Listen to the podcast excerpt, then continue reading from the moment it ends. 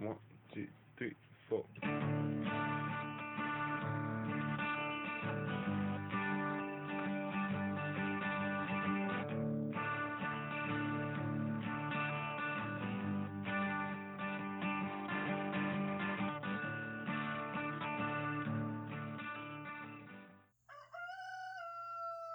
Hey y'all, this is Seba, the Southern Fried Witch, and today I have a new friend on the podcast. Her name is Krista Zern. Say hi, Krista. Hey y'all.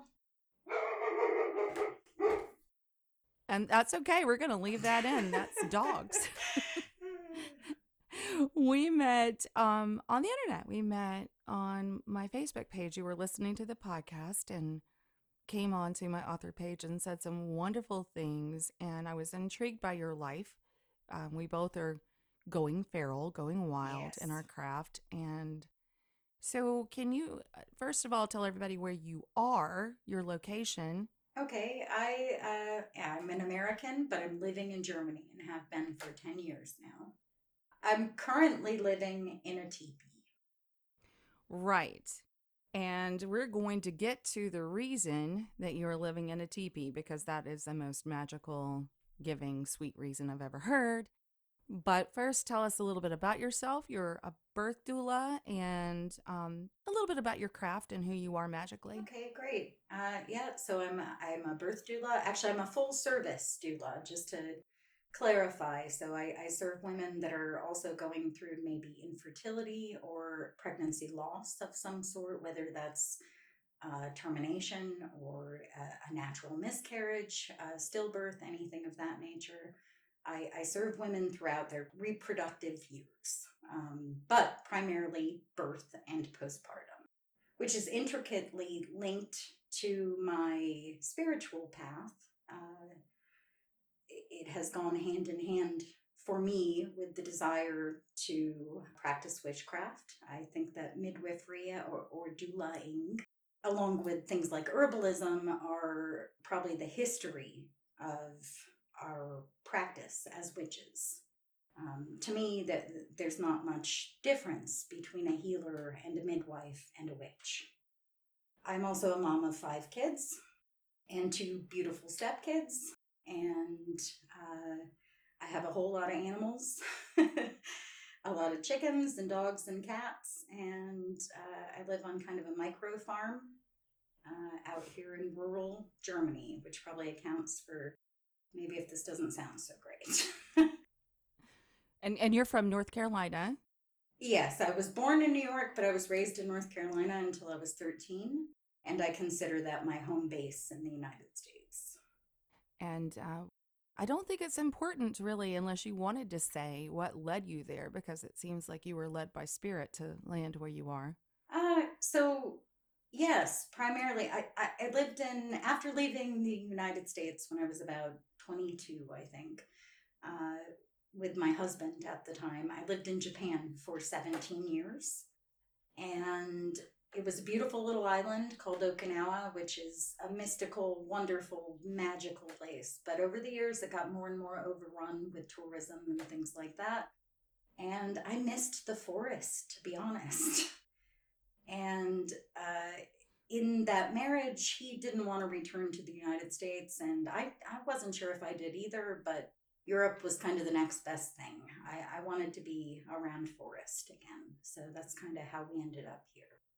You know, just a side note, I love Okinawan uh, vegetables and varieties. In fact, I grow a certain variety of okra Oh, wow. that's from there, and it's mm-hmm, it's pink, and it's the best I've ever had. That's so amazing. I've never even heard of that. I mean, I know they eat okra in Okinawa, but I've never heard of the pink one. That's amazing. Do you eat Goya? yes, yes, absolutely. What I find so interesting is that the vegetables and the and the, the you know the terrain there, the the beautiful verdant things that grow there grow so well in Alabama. I can imagine that's probably true. You have a very similar uh, kind of hot, wet climate there in Alabama, right? Yeah, we're called sub. We're my zone is subtropical, Uh, so I'm like the center, lower on down. Um, up north there are mountains. Okinawa is as well. It's also a subtropical zone. So that definitely makes sense. Yeah. Well, one of the things that I wanted to make sure that everybody found out, and it's a wonderful segue, it really is, is that you are living in that wonderful teepee, not only with those children and not only with a partner, but your ex as well. no, so that's that. I know that's a little confusing, uh, but we we have a house also. Uh, so I own the house with my ex, and uh, currently he and the children and my stepchildren live in the house, and then Tatiana and her baby live in the downstairs of the house, which is like a separate apartment. And then I own a piece of land outside, and my partner and I stay in the teepee outside. but yes, we are we are definitely all uh, commingling every day and cohabitating. uh, As far as I cook dinner for everyone every day almost. Um, you know, we all eat at the same supper table and we all hang out together. And I get all the kids up every morning to get them to school. yeah, it, it, it's a circus, but it works for us. We have a lot of, you know, different personalities and really strong personalities sometimes. So it can get interesting, but somehow it really just, we all flow together. I don't know. There are a lot of very compassionate and empathetic people in my family. I, I'm really lucky. Yeah, and you mentioned Tatiana, so let's definitely talk about Tatiana. Tell everybody how Tatiana, this beautiful woman, came to be in your family. Okay, I'd be happy to. So, uh, when the war started in Ukraine, uh, I felt really called on by spirit to to help in some way. And what I eventually thought about was, you know, how similar it is there to here living in in Germany. I would see the photos and video from what was going on there and the the villages really look the same and I could imagine what it must be like to be a woman living in Ukraine and having your whole life just fall apart suddenly because uh, you know a woman living in Ukraine is not very different than any woman living in in Germany and and really not different than an American woman either uh, we're so similar and this really hit close to home and I could really imagine uh, what it would feel like to have my village suddenly under attack. And I wanted to be able to help out specifically by providing shelter to someone. And at first, because of, you know, the situation I just described with this house full of people and animals, uh, I didn't really know how I could do that. But at around the same time, a friend of mine bought this teepee that he had wanted to live in for some time. And he tried it out briefly and decided that teepee life just wasn't for him. Which that's that's a very valid decision to make.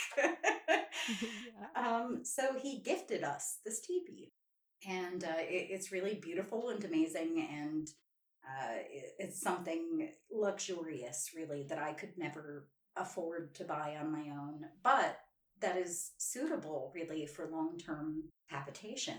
And it just occurred to my partner and I that, hey, we have this land here right next to the house. We could put the teepee on the land and uh, we could offer our apartment to uh, a Ukrainian woman and, and maybe children, uh, a family. And we didn't know when that was going to happen. Uh, I joined a lot of pages on Facebook and a lot of local groups reaching out, but I knew that because of my unique family dynamic with, you know, having the ex-husband and the partner and and some children that are queer and and some of us are neurodivergent, uh, that this wouldn't be oh, and and of course the fact that I'm a witch. that this wouldn't necessarily be the ideal environment for just anyone. And around the same time that we were gifted the teepee, uh, I was on a message board and I saw that, or on a, a group in Facebook, and I saw this post from this young woman. And she stated that she was a witch who was eight months pregnant, or maybe seven months pregnant at that point, living in Ukraine, and that she was seeking shelter in Europe. Mm-hmm. And I knew it like hit me in the head. okay. This person is meant to be part of your family. So, yes, for me, you know, she said outright that she was a witch and that she was pregnant. And here I am. I'm also a witch and I'm a doula. and she had stated in her post that she specifically was looking for kind of a a natural environment and that she would, was hoping to have a natural childbirth. She stated that some of her interests were breath work and meditation, uh, and that, you know, she was a very spiritual person. And it immediately, it was like lightning struck. And I just really thought, okay, so here we go. This is the right person and I reached out to her the you know as soon as I read it without even consulting the rest of my family because that's how I am. Um, and uh, she immediately, you know, at first she was like, "Oh, well, I haven't really thought about Germany because I don't speak German." And I said, "Well, you know, we live in this area of Germany where there's a military base, so there's a lot of English speakers around here." Uh, and that was it. Uh, I asked some friends to help uh, arrange transport for her, and I think uh, it, it, things were a little hectic because I also had a trip to Africa scheduled for like the next week. um, and wow, yeah, it was crazy, but we we just did it. We, you know, I went in, I went and told my partner and my ex and the kids, hey, I found this woman and I think that she needs our help and I think that she would really fit in here. And they were all really excited and supportive. And yeah, she was here, I think, two weeks after that first contact. And, you know, there was some tag back and forth with messaging and whatnot, but it was difficult because we both had to translate back and forth. At that point, she didn't speak very much English. And of course, I speak no Ukrainian or Russian, unfortunately. But yeah, she was here two weeks later and it, it was amazing. And how long ago was that, Krista? I believe that was about nine months ago now. Uh, the baby oh. is now almost seven months old. Oh. Yes, and he he is such a doll, and he is really he's he's light. he he makes us all so happy. And uh, you know in the beginning we tried to give her her space and didn't want to bug her too much. And so she kind of kept to herself in the apartment a lot of the time. But after you know we kind of all warmed up to each other and the baby was born especially uh, because i was there when the baby was born. I helped her through that. We had a really strong bond and, and and you know they're involved in my daily life all day long. It's it's me and Tatiana and the baby at home most days, so uh, we're really close now. And yeah, I definitely want to ask her in mm-hmm. a minute how she sees witchcraft as being part of this journey, how that translates into this relationship and where you are and how it works. Right. How maybe it even sustains this new family. But first, I want to ask you that. Mm-hmm. Sure. Uh, yeah, so I, I mean, I think it's a major part of it. I think, uh, like I said, I had trepidation of, about putting myself out there because, you know, I have a little bit of background uh, in the South and in the church, and uh, have been in other situations in my life where it felt scary to put my my practices and my beliefs and and really my family on display, you know, or to put all of that out there. Uh, and I, I feared that even though I wanted to help someone, that maybe most of the people seeking refuge would not want to be in a home where where paganism was the religion. I didn't want to scare people, you know, or and I I didn't want to be judged either. I mean that that's truth. So I think the universe or the gods or the goddess really came in and gave me a really quick answer yes yes you should do this and here you go. And i mean that's amazing that's serendipity and that's undeniable uh, magic. Yeah has your magic grown with with this experience with tatiana and your family? Has it grown Yeah, so I, I think so, absolutely, both directly and indirectly, because on the one hand, uh, I just feel so blessed to have her in my life, and we're learning a lot from each other, both in, you know, practical day to day stuff, but also, you know, spiritual practices and just the way we conduct our, ourselves and spiritual hygiene, even things like that. But maybe indirectly, living in the teepee has just blown the roof off my practice. You cannot ignore Mother Nature when you are in her all the time. I have to know what the weather is going to be. I have to know, you know, uh, what the moon phase is. I am more in touch with nature than I've ever been. And I've had to do things like, you know, try to appease the land spirits around me because I'm moving in out there, you know. And I think one really amazing and important thing for me is that living in the teepee where I do in this pine stand out there, I suddenly feel not like I'm the the owner of this land or this home and all of these other creatures and whatnot are are just encroaching on my space. But I feel like I am one of the creatures that are living on the land. So Yeah, I totally agree with you. I have an experience much like that. So yeah, I get what you're putting down here. Right, right. So it, it's totally humbling. Um, on the other hand, it, it, it really elevates my connection to spirit because the way I experience spirit is, is through the trees, it's through the dirt, and it's through the foxes howling and, you know, crows cawing and and all that good stuff. You know, I'm writing a book about something like this and I'm leaving a lot of details out for right now. Sure. However, there's an experience I put into this because, you know, when we first moved here to this little place, and it's only 1.29 acre. So it is very small. Mhm. But when we first moved in here, what I attempted to do, and I like talking about my mistakes because I think we learn from those. And what I attempted to do was kind of colonize this little piece of land, you know? Um, right, right. we would, you know, and we would see rat snakes that would show up. And I had chickens, and I was like, well, you've got to die. I know, I know. Look, I've, I've made my amends, but I, and I hate saying it out loud, but I can't lie about my mistakes. And Of course. you know, and we removed every single rat snake there there was, and what we noticed was the next year the copperheads moved in. Oh, yep.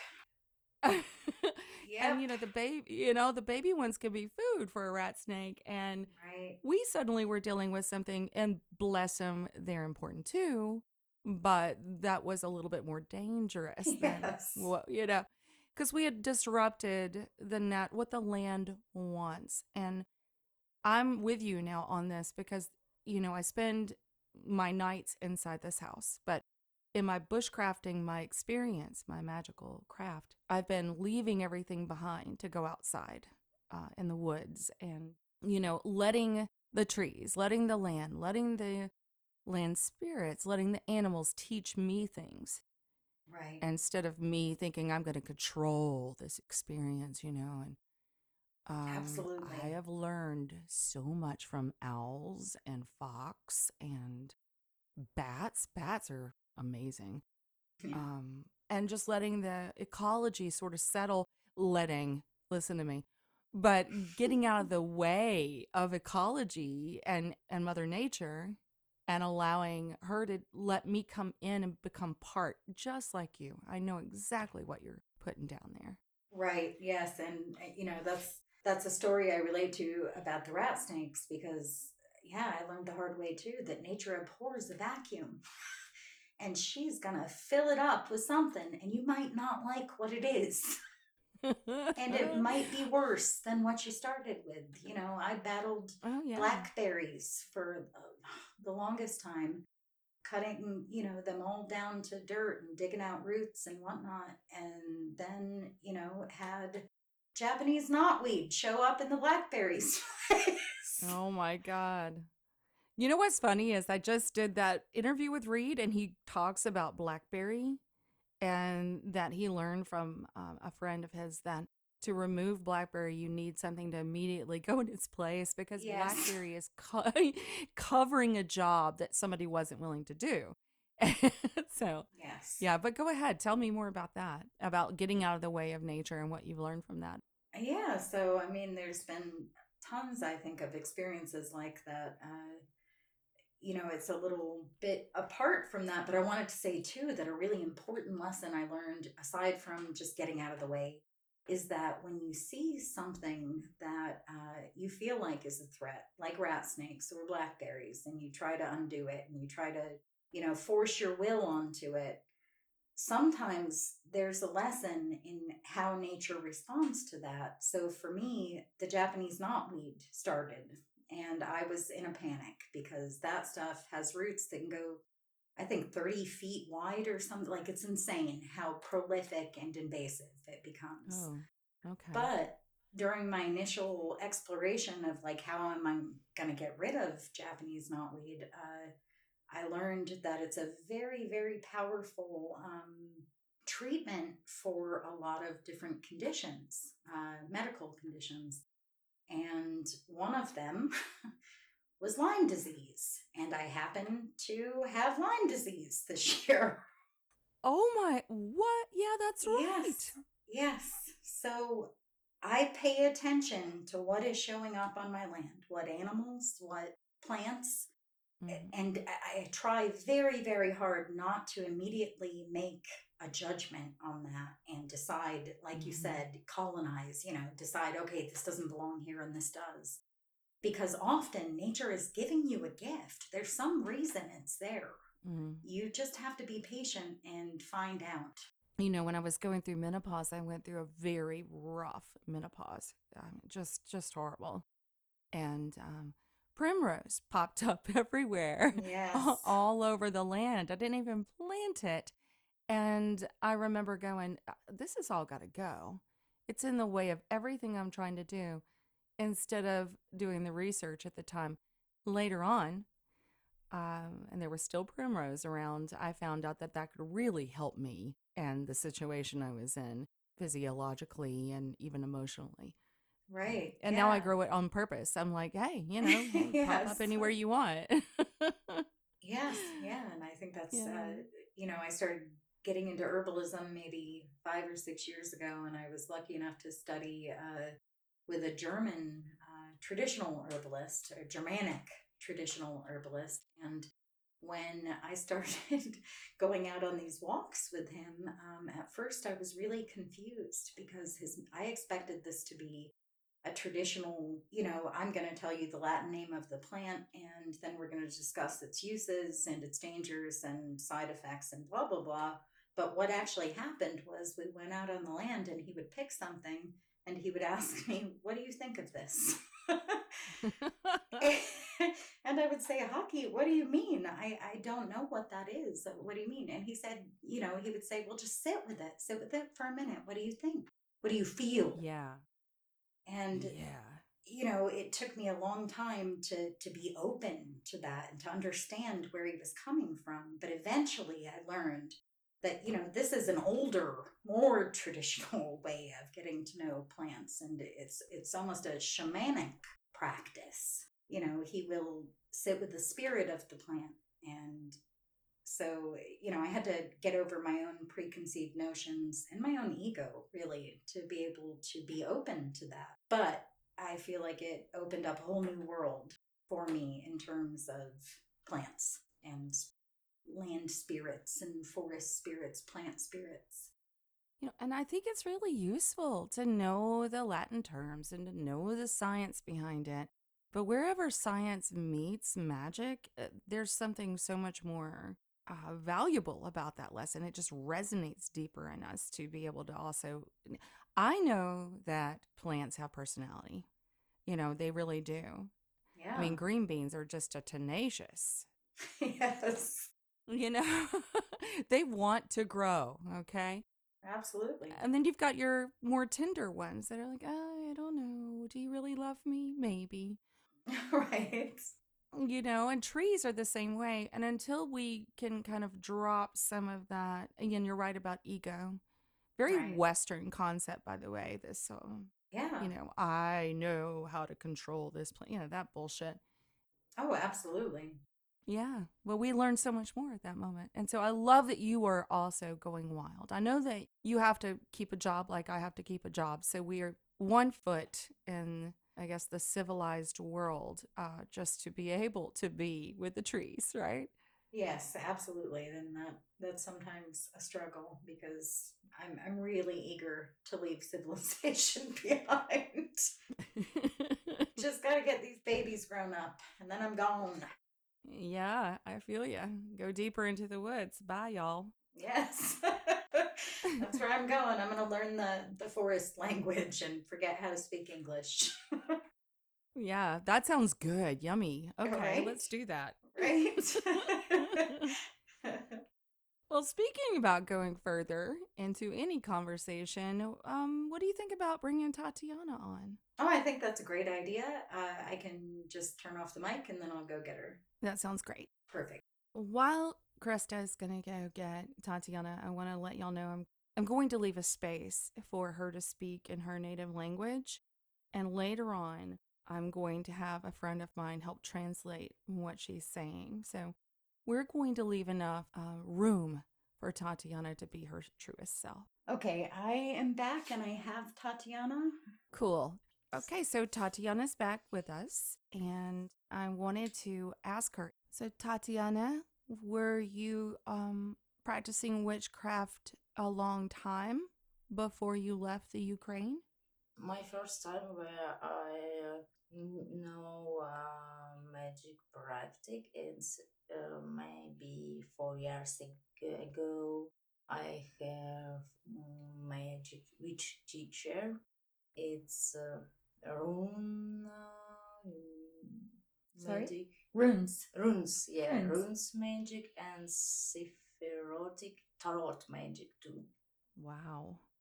So, you had a teacher in the Ukraine, yes? I'm just brief teacher. I'm a Yeah. teacher hollow brief, you know? It's practice. Holotropic breath yeah, work. holotropic. Oh, beautiful, beautiful. And can I ask you, Tatiana, can I ask you, how did your witchcraft, how did your magic help you with your transition from the Ukraine to where you are? How did it help you?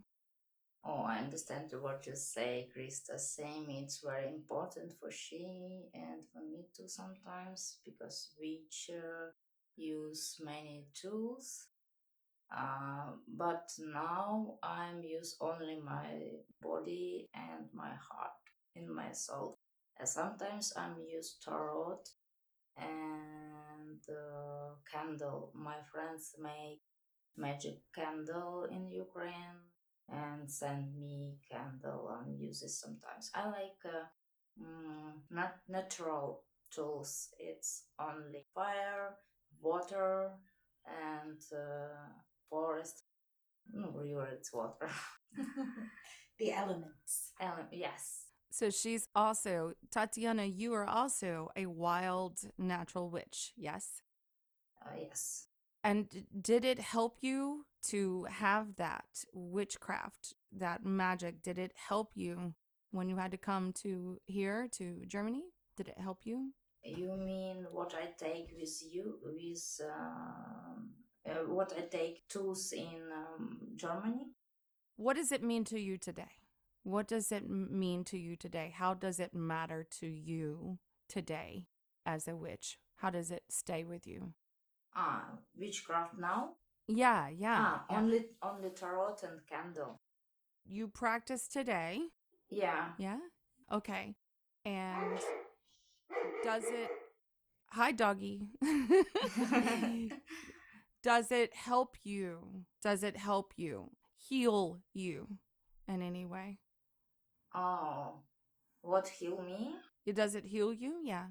You know, I uh, uh, may connect with world. With it's it's um, only meditation. I think I make um, very many meditation. I'm it's uh, I have, in meditation I have connect with world, with all people. I have many energy. It's heal me every time. Okay, that's beautiful. That's beautiful. Yes. Do you want to talk about your move to Germany in your own language? Do you want to say a few sentences in Russian, maybe? I know you also speak Ukrainian, but I think I could find a translator for Russian. So, do you want to say some words in Russian about your experience? Uh, I can explain that. Uh, While we wait for them to get back situated for the interview, I do want to break in. We have a message from our sponsor, That Witch Life. And here it is. This is important information, you guys, and it's timely. So, from That Witch Life, hey witches, registration is now open for That Witch Life MiniCon, a one day virtual conference on April 1st. Join us from anywhere for a full day of workshops. Hillary is teaching a class on shadow magic, and Kanani is teaching a workshop on cauldron magic. Plus, a workshop by Najah Lightfoot called The Power of Inner Knowing Beginner, Seeker, Practitioner, and a highly anticipated masterclass led by Theo Gade Parma called The Land is Our Grimoire, The Body is the Book, which will be phenomenal. And yes, there will be raffle prizes and rituals and shenanigans. of course, there will. Witches. All classes will be recorded if you can't join us on the day. You'll get all the recordings later. Register at thatwitchlife.com. Prices go up on March 6th, y'all, so don't wait. Again, register at thatwitchlife.com today. Can't wait to see you there. All right, we're going to go back to our podcast now, and I do believe we have Tatiana back with us. Ready? So sorry. Uh, the baby was screaming and I had to go get him. Oh. Hey there. So sorry about that. I tried to distract him with the donut like a good grandma. I wasn't very good at trying to ask the right question, but I was trying to ask her if she wanted to say a few things uh-huh. um, in her language about her experiences. uh, to have her say something. Yeah, th- so she doesn't have to speak in broken English, so she can just say oh what she yeah. wants. The question is how long it will take her to get the baby settled now. Um, Okay, well, let's move on for a, few minutes and then we can check back in with her. Does that sound good? yeah, I think that's great. Okay, so while we are waiting for Miss Tatiana to finish breastfeeding her baby, we are going to move on because that's more important than this podcast. It's true. Babies don't wait. They don't. So I wanted to ask you because you have children there and I know you're a practicing witch. So how important do you think it is to expose or teach, you know, our children the craft or do you think it is? Do you think that they just absorb as they go? What do you think? So I think that's a really interesting question.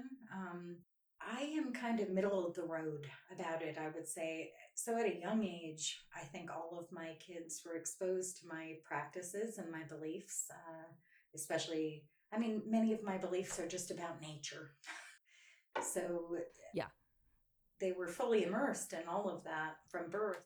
We had the kids out hiking and camping and uh, interacting with animals and all that good stuff. Uh, inside the home, we did have like a nature altar, and they, they know that I have like an ancestor altar. And they, you know, when I still had the apartment, I had a, a working altar. Um, now I don't use any of those things anymore, but they were exposed to all of that uh, along the way. Um, some of my kids have kind of at some point rejected some of my beliefs and and then eventually kind of circled back around to them.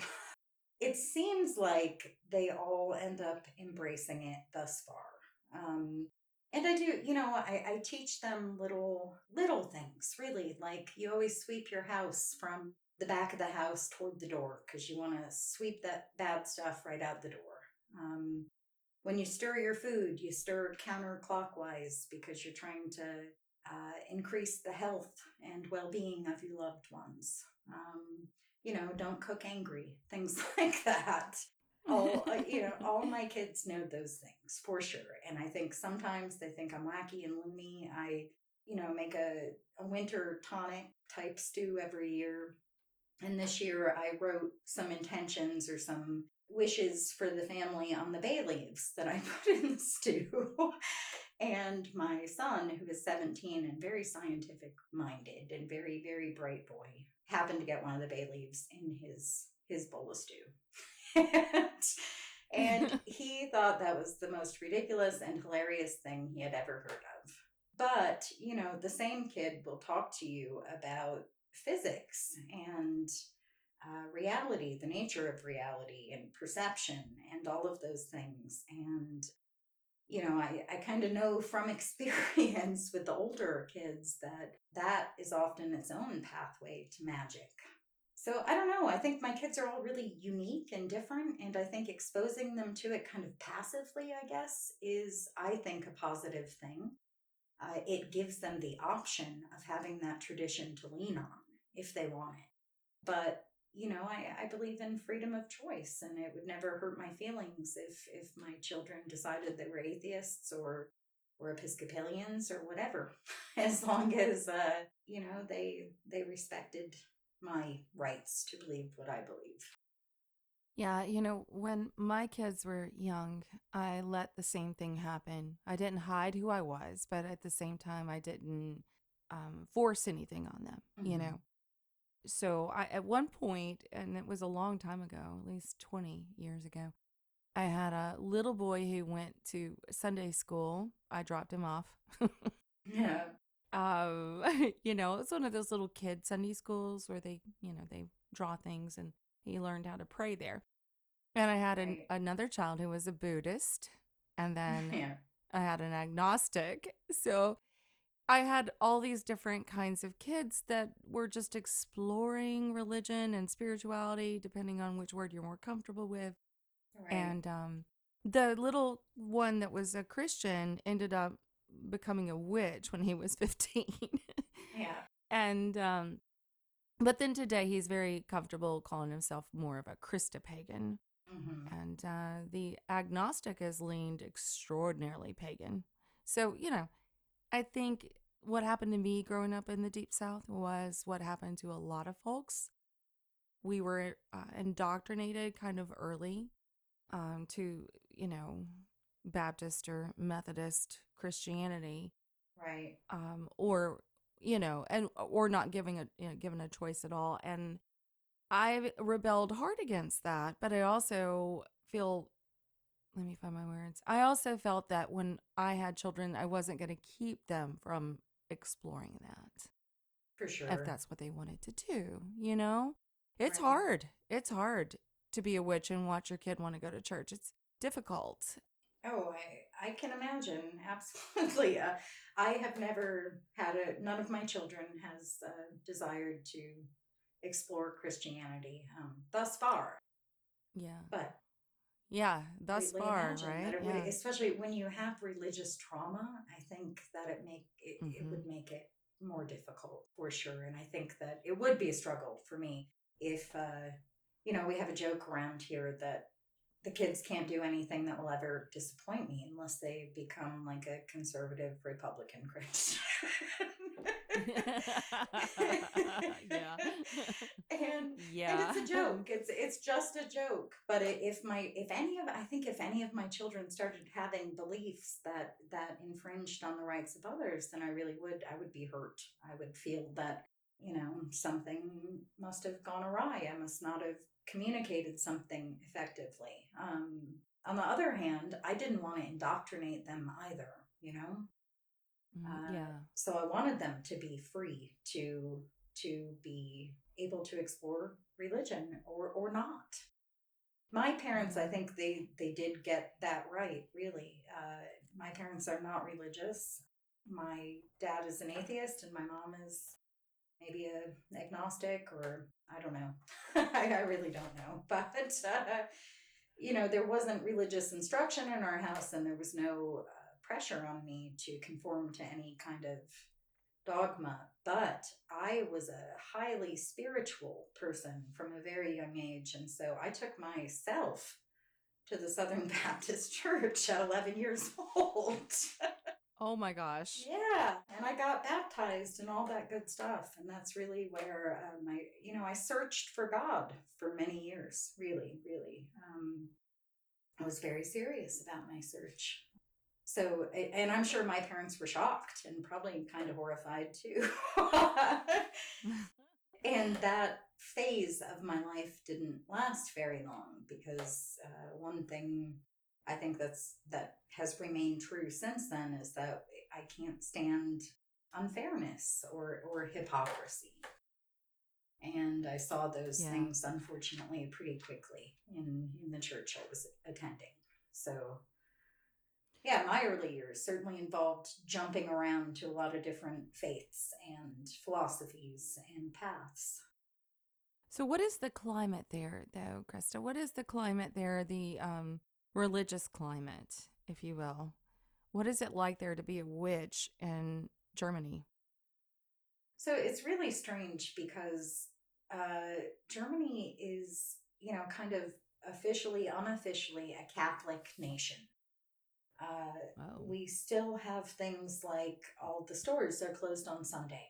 And when you register for taxes, you have to write on your forms what church you belong to or if you belong to a church. And then if you do belong to a church, they take 10% of your money right out in your What? taxes to give to the church. yes. If you indicate on your tax forms that you are a Yeah. uh, Catholic or a Protestant, it can be one or the other, uh, they will automatically deduct 10% of your income to tithe to the church. So, what is the purpose? I'm well, honestly, I mean, I think it comes down to a lot of what the church, especially the Catholic Church, maybe. Sorry, I hope I'm not like offending everyone on earth here. you're not. It's a witch podcast. You're not. right? It's about money, I think. It's about, yeah. I mean, the government and the church are uh, intertwined in a lot of ways where the money is. Um, it, but it's really odd because socially, the interesting thing is that even though the government is that involved with Christianity, uh, socially, there are not too many Germans that are you know, adamant about their beliefs. There, there's nothing like, uh, you know, there, there's not no one pushing religion on you, and it's not very talked about. And a lot of the social beliefs are more progressive and liberal. So it's very strange. It's a very strange kind of interaction between it being like this old holdover on the side of the state, but socially the people seem to have rejected it for the most part. Gotcha. Well, I'm hearing that we're having a few connectivity issues, but I want to make sure I get this in. Is there anything that you want to say to uh, witches in America, in the U.S., about what we can do, magically speaking, to help Ukrainians at this time, refugees or not? You know, what can we do? Because you're in the trenches over there. Is there something you want to say about that? So I think that it is important just to remember Ukraine, remember that it's still going on. Uh, I think as Americans with this 24 hour news cycle, we're in the habit of forgetting these current events uh, that are far away from us a couple weeks or months after they happen. But for Ukraine, uh, it's still very much reality there, you know, and it's getting worse in a lot of ways. There's still people trapped there, still families trapped there. So keep it in your mind uh, and keep it in your heart and your soul. Send intent, light your candles, say your prayers, make your offerings, pray for Ukraine. I know it, that's become, you know, thoughts and prayers. We think that, or it's such a trite thing to say because of how it's been overused and how people use it as an excuse not to do anything concrete. But in this case, there are no easy answers. And aside from giving of your time or money, I think the most important thing you can do is to keep Ukraine present in your practice, in your thoughts, and in your mind, and to recognize that it's not over. It's still going on, and they still need us. That's beautiful, by the way. You know, I want to get her you. back in here and, yeah, and have her uh, say a few things. The worst thing I can imagine is that this, the recording doesn't grab it, but we can try. Okay, everyone, we did get Tatiana back, and here is the break in on that.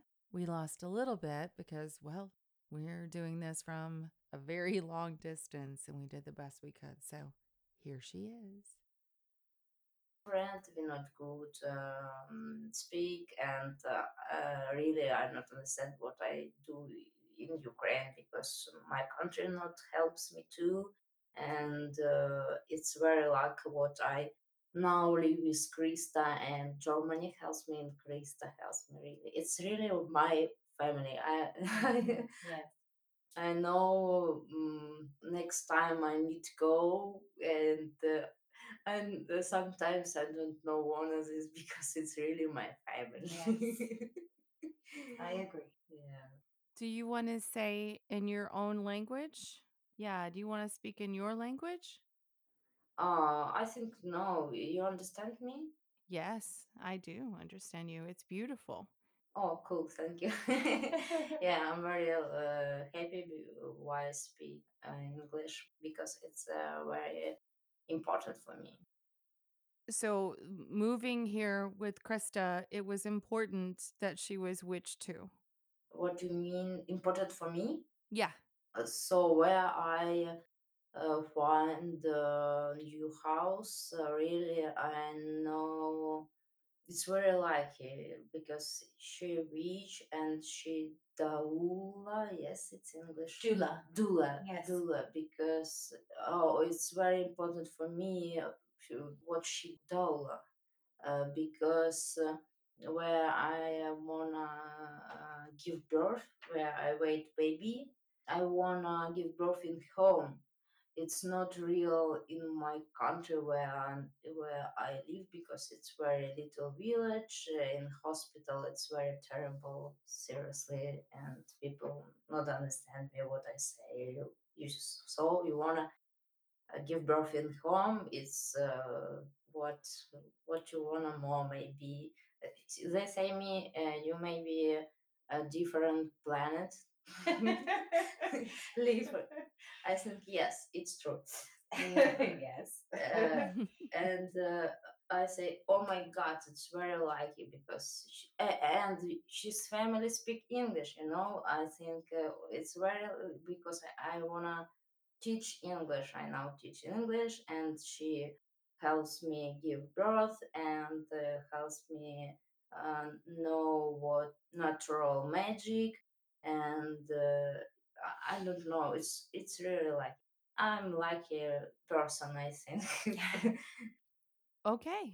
How do you say um uh nice to meet you? uh, what? In English we say blessed be. And so how would I say that in your language in Ukrainian actually? It's uh, maybe different questions. In in you mean all what we Yeah, how do you say blessings? glassings? Oh, I don't understand what is. You want me to listen and ask her? Um, Yes, yes. Asking her how we would say blessed be or how to give blessings Ah, okay. in her her language. Okay, yes. So witches and in America we say blessed be. You know, blessings. ah, it's a group. Yeah. No, not a group Ah. blessing. Ah, So witches say this to each other. ah, it's ritual. Yeah, what you say where you will reach. Ah, Yes, yes. She asked me. she asked where- you what you say in Russian? it's uh, mm, happening not Russian. I live in Ukraine, and uh, my witch teacher and I live in Ukraine. I'm studied. Um, I live in Kharkiv. I'm studied uh, magic with him maybe three years, and later he make for me and for my uh, who studied with me. It's one boy yeah it's only two two people and we go in uh, river uh, and uh, my teacher make me for me and for this boy a special ritual and Well, she's not asking about how to do the blessing. She okay. So American witches, when we see each other, when two witches meet, then we say to each other before we go, "Blessed be." It's like, uh, "Have a nice day," or "Many blessings," or "I hope you are well." It's something you say. Ah it's Is there something like this that it's people uh, say in in, Russia? America it's special high for which just for witches. but Yes. for- oh we not Oh, you don't visit. have anything like this. Yeah. Okay, I see. oh i'm sorry No, no, that's okay. Maybe she would like to hear about this ritual. i don't know Sounds interesting. I wanted to tell you, Tatiana, that I really love your story. And I'm so happy that you found a family and that your baby is also part of that family. And I hope that everything continues to be magical for you. oh thank you so much i'm um, feel you very strong and nice woman Oh, well, thank you. And I Goodbye. appreciate it very much. Let me talk to Krista, but yes, uh, g- goodbye and good day. okay goodbye i'm hear your podcast and uh, learn english english yes. well, I only know one language, so you're doing better than me. Seba said that you're doing better than her because she only speaks one language.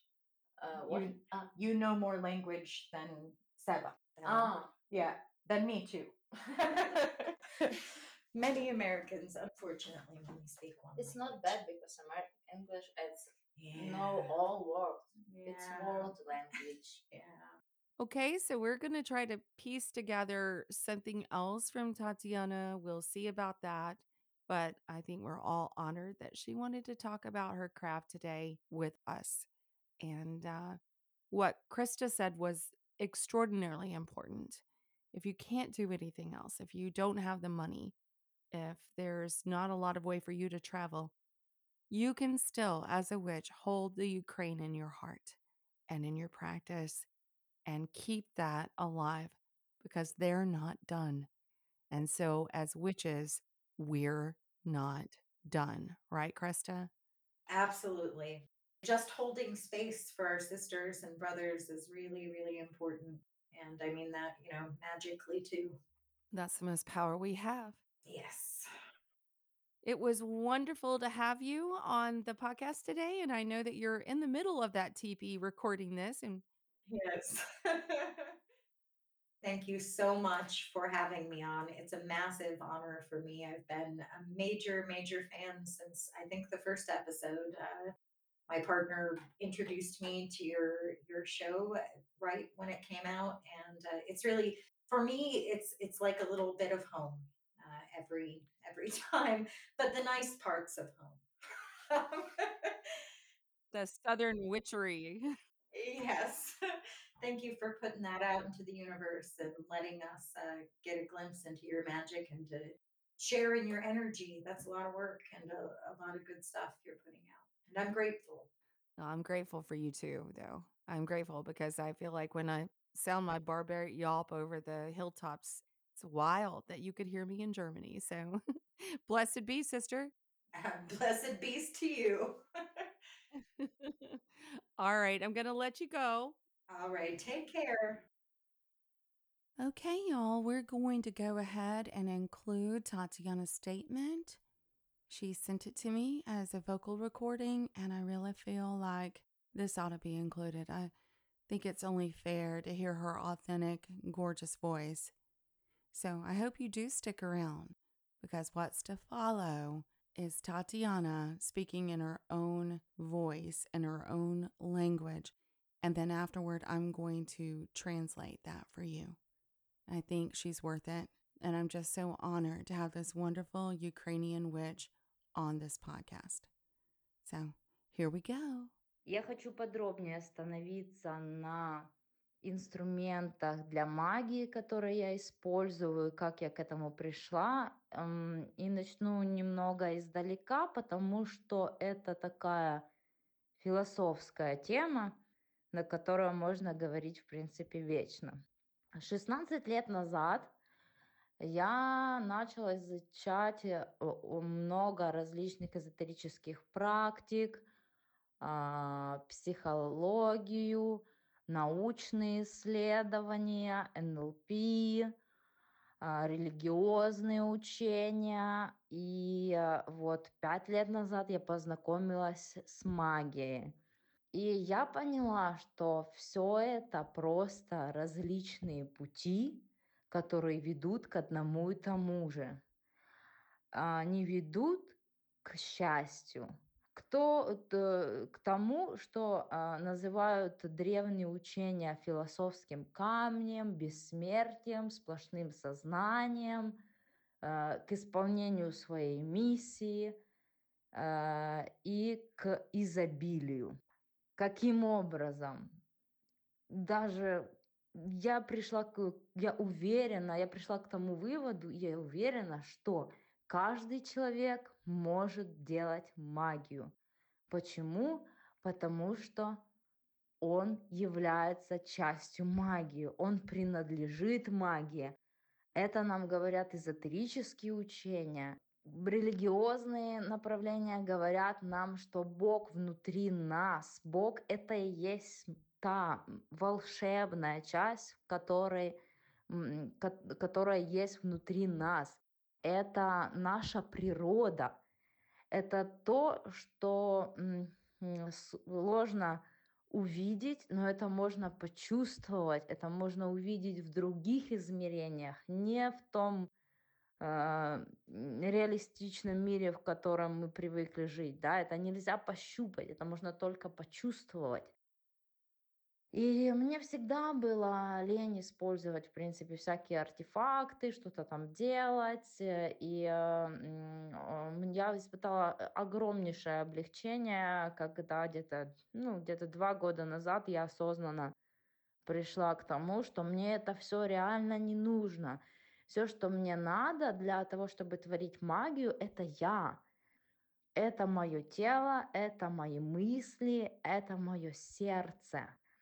Тело является сосудом, тело является важным инструментом для того, чтобы делать магию.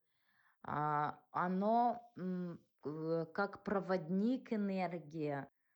А, И телом важно заниматься. Вот почему мне зашли телесно-дыхательные практики, и почему я стала вообще преподавать это все, потому что сейчас вот я занимаюсь йогой тоже, потому что это все освобождает от э, м, накопленной энергетики, вот бло, от блоков, о том, о чем говорит НЛП, психология. А, И а, когда мы освобождаем наше тело, когда оно а, вот реально работает как проводник, а, через нас проходит планетарная энергия, через нас проходит божественная энергия, вселенская энергия, а, как угодно это можно называть. И мы можем ее направлять в различные сферы нашей жизни и создавать там магию, да, получать то, что мы хотим, быть счастливыми. Вот, э, кстати, по поводу э, эмоций, это тоже как бы доказанный факт, что ты, когда находишься на, низкоча- э, на низкочастотных да, энергиях, это злость, это раздражение, там, а, зависть, депрессия, вот это вот все то, что угнетает, это все не дает вам а, проводить энергию, вы застаете в моменты, это да, нужные эмоции, но это всего лишь как бы маяки, которые вам показывают, что с вами, куда вам идти, как бы предупреждают вас, своего такие инстинкты эмоциональные. Когда вы находитесь в ви- высоковибрационном состоянии, о том, что сейчас тоже каждый третий говорит, да, что вот планета нас, э, планета очищается, да, вот эти вот ковиды, войны и так далее, они э, очищают э, э, планету Земля от низкочастотных людей, потому что сама планета набрала высокую вибрацию, и просто люди как бы не выдерживают, можно сказать, тела не выдерживают находиться здесь, на планете Земля. А, И а, находясь, вернемся к состоянию вот этого счастья, изобилия, к наполненности, когда у вас э, тело свободно пропускает энергию, когда сила вашей мысли велика, это тоже зависит от того, о чем вы думаете каждый день, где вы находитесь, да, вот можно быть счастливым только в настоящем моменте. Если вы где-то в прошлом, где-то э, в будущем постоянно, то э, ваше сознание рассеяно, вы не находитесь здесь и сейчас, вы неосознанны, в принципе, вы гуляете где-то там по бессознательному, нарабатывая вот эту а, силу с- мысли, силу осознанности, находясь в настоящем моменте, очищая свое тело от э, э, лишних энергий, да, а, вы становитесь э, ячейкой для магии, как ну, как бы, да, планет, план- э, ячейкой общества. То есть каждый человек может быть таким, такой магической э, ячейкой. И тогда, блин, можно творить такие вещи. Вы понимаете, что будет происходить в ближайшее время? Уже происходит, да. Многие люди просыпаются, многие люди становятся осознанными. Мы открываем свое сердце другим людям. Вот эти вот э, беды, там ковид, вой- война в Украине открывают наше сердце сейчас еще больше. И, и, а, боже мой, это будет невероятно. Я очень хочу в этом по- по- поучаствовать. Чем дальше мы идем э, в развитии энергетическом, э, э, тем э, на развитие нашей души а, под- э, э, становимся а, частью, э, э, как вот, блин, в фильме «Аватар», вы помните этот момент, кто смотрел, вот там, где они подключаются к Эйва, да, и совершают вот такой общий ритуал, это вот оно и есть, да, когда вы живете с а, в мире своей, со своей природой, с окружающим миром, вы начинаете творить магию, и вам не надо ничего для того, чтобы это делать. Да, можно пользоваться дополнительно местами силы, особенно для каких-то больших ритуалов, э, для сильных, тяжелых жизненных ситуаций или для, того, для какого-то большого эгрегора. Но по сути вам не надо ничего, кроме вас самих. И вернемся к моим практикам. Что я делаю? Я просто сажусь в, медитати- в медитацию, то есть это поза лотоса, это вот а, прямая спина, да, когда у меня макушка идет вверх, подключаясь к кос- космической энергии, когда у меня ноги э, подключаются, э, нижняя чакра под, э, э, по- направлена вниз к планетарной энергии, то есть я являюсь таким э, проводником. Я сижу просто, в, использую дополнительно медити- медитативную музыку, закрываю глаза, и все, что я делаю, это думаю, визуализирую, я прокручиваю у себя в голове кино, которое я хочу. То есть направляя свой фокус внимания туда, куда я хочу, изменяя э, вариации происходящего, которые мне нужны. А, И, и все, как бы 5-10 минут такой магии, и я получаю реально то, что хочу. Это каждый раз срабатывает. И чем больше я это практикую, тем больше я понимаю, что все настолько просто, что магию может использовать каждый, потому что это человеческая натура, это человеческая природа. И я желаю просто каждому открыть в себе эту магию. И вернемся к тому, что я еще использую. Иногда я использую дополнительно свечи, ну, естественные элементы, да, свечи, воду, землю. Я люблю ходить босиком.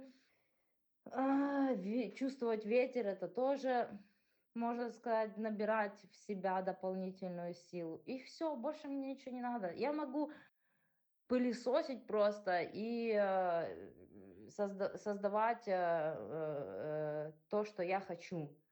И еще уточню один такой момент про миссию. Когда человек находится в вот этом состоянии счастья, когда он э, является чистым проводником энергии, когда он подключен к, к общей энергетической системе, он может исполнять свою миссию. Вот я сейчас нахожусь, только нахожусь на, своей, на, на своем пути к исполнению миссии. Это что такое миссия вообще, да? Это можно говорить про кармические предназначения, допустим, да? У меня это нести эстетику в этот мир и делиться знаниями. Я могу доставать любые знания. Вот такая вот у меня суперспособность.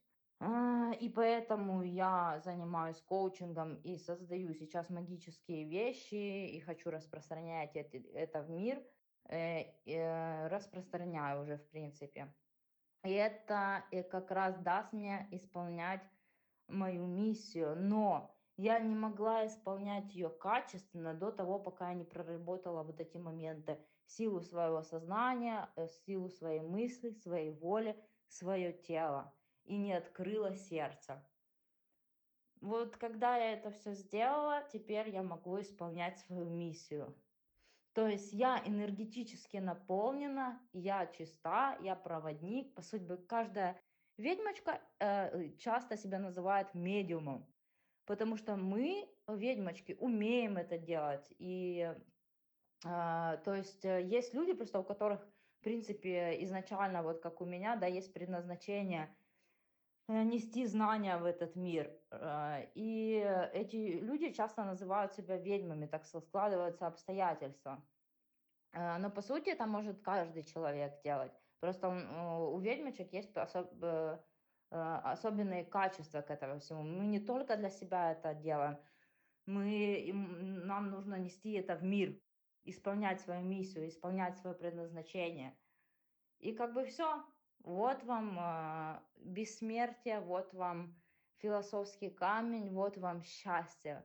Когда э, э, ты начинаешь исполнять свою миссию качественно, то у вас у тебя нет никаких препятствий, у тебя налажен процесс энергообмена, ты можешь делиться с другими вот этой энергией, которую ты можешь направлять в свои сферы, можешь делиться с э- э- этим с другими, и, соответственно, когда меняешься ты, ты работаешь с собой, э, твое окружение автоматически меняется. Тут как бы не надо даже э, на- смотреть туда. Я вот, допустим, никогда не работаю с ситуациями какими-то внешними, я в основном работаю с собой.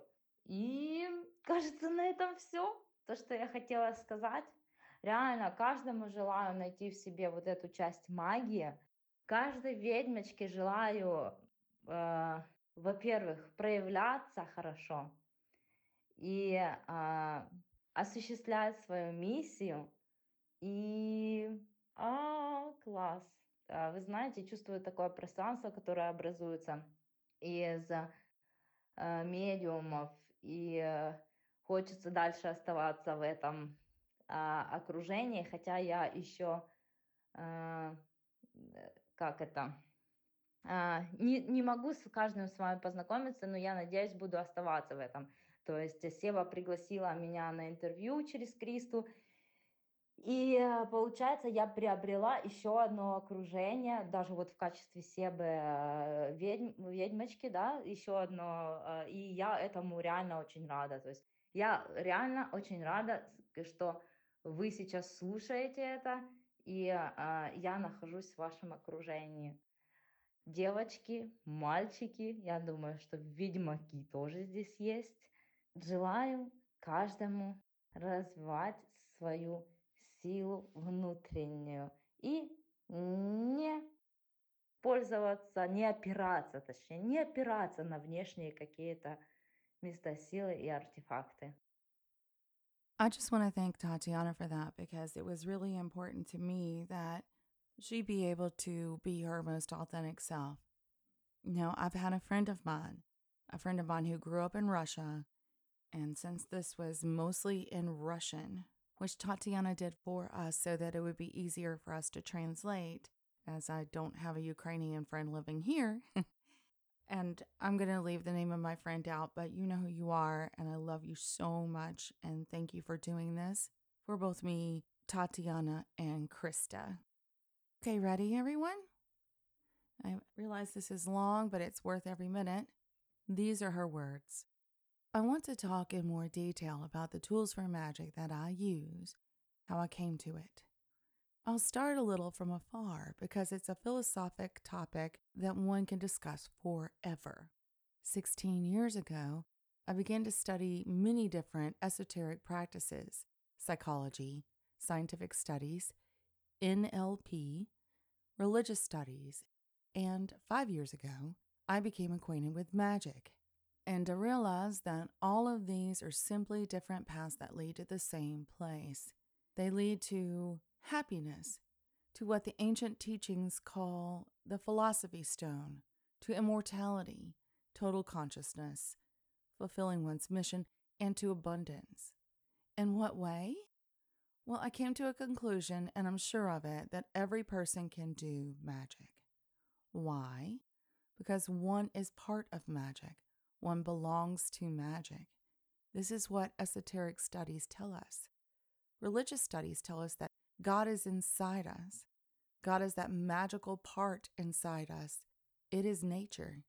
It is what is difficult to see, but possible to feel. It is possible to see it in other dimensions, not in the realistic world which we are used to.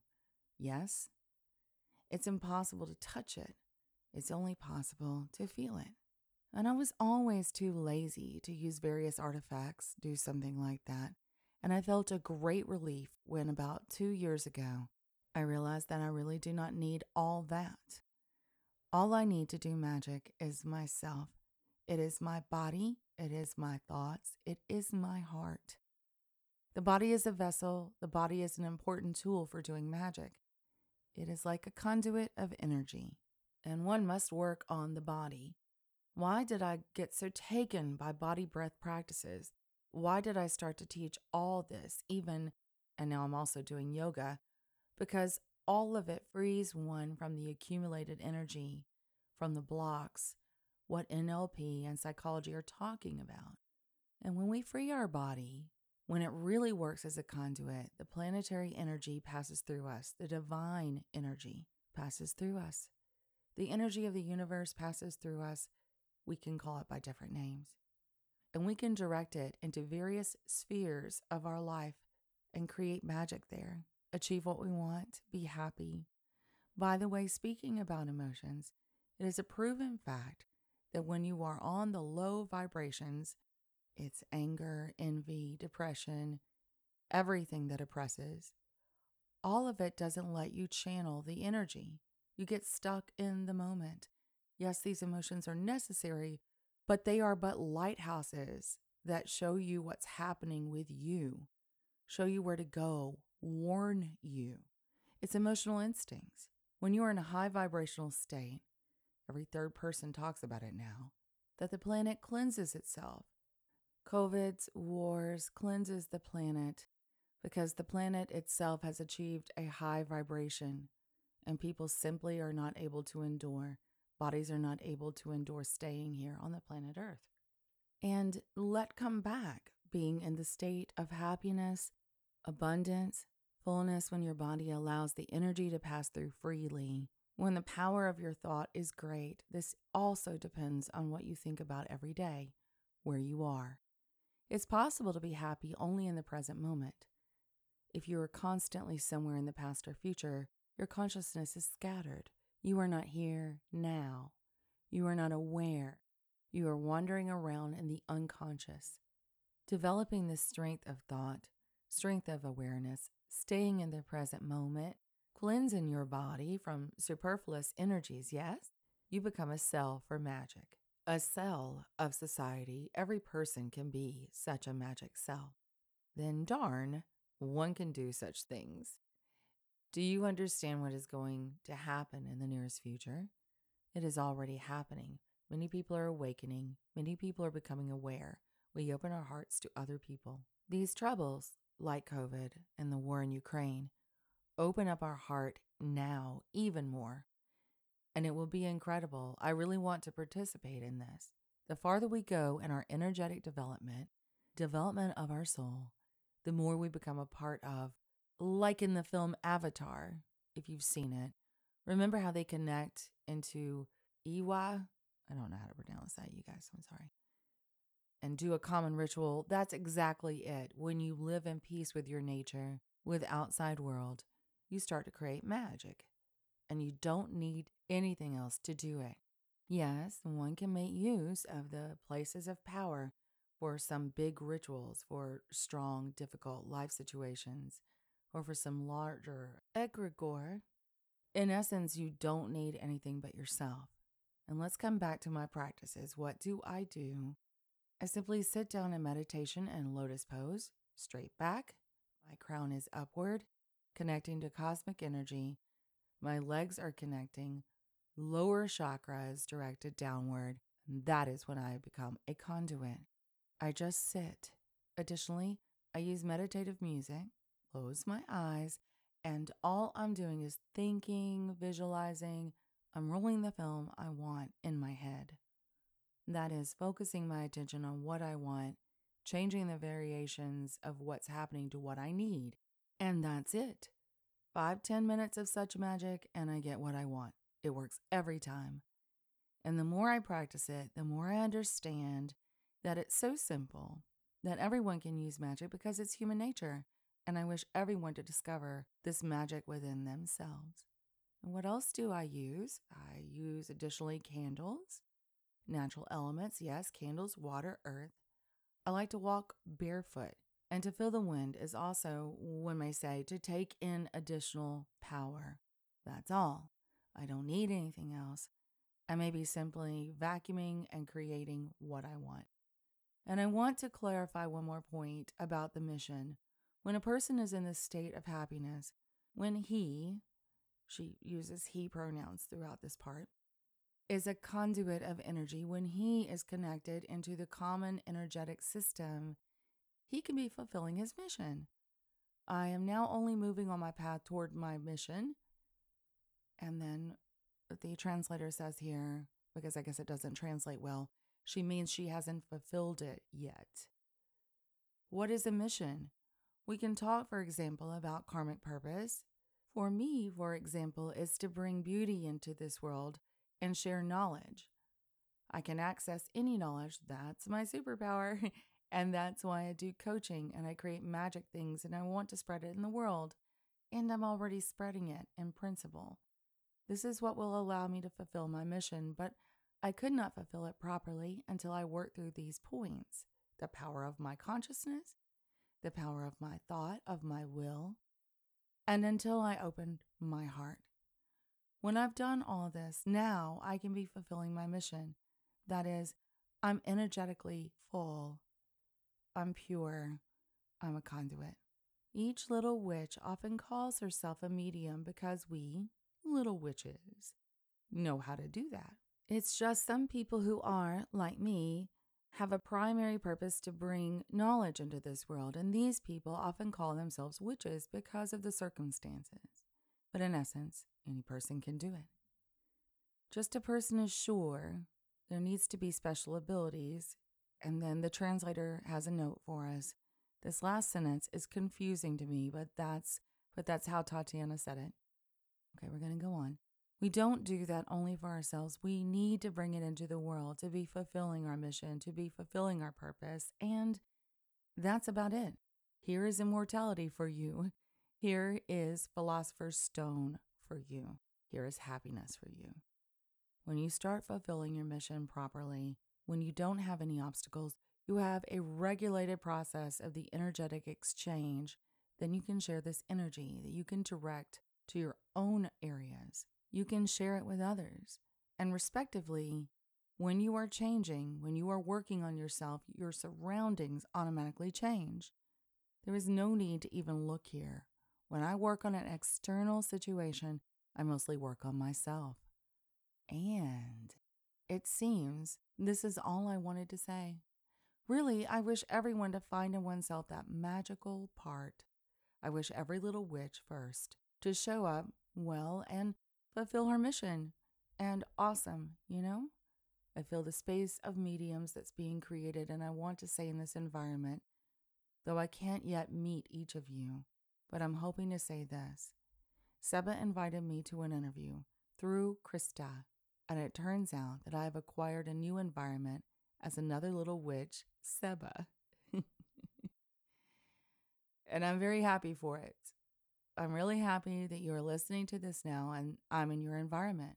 Girls, boys, I think there are male witches here too. I wish each of you to develop your inner strength and not to use, no, more precisely, not to lean upon external places of power and artifacts. And that's it.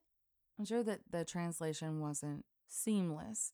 However, I think her message comes through. And I think it's gorgeous. Yes, Tatiana, there is magic in all of us.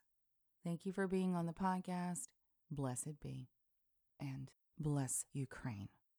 Y'all have been listening to the Southern Fried Witch podcast. Come back around next week for a little bit more magic from the Deep South.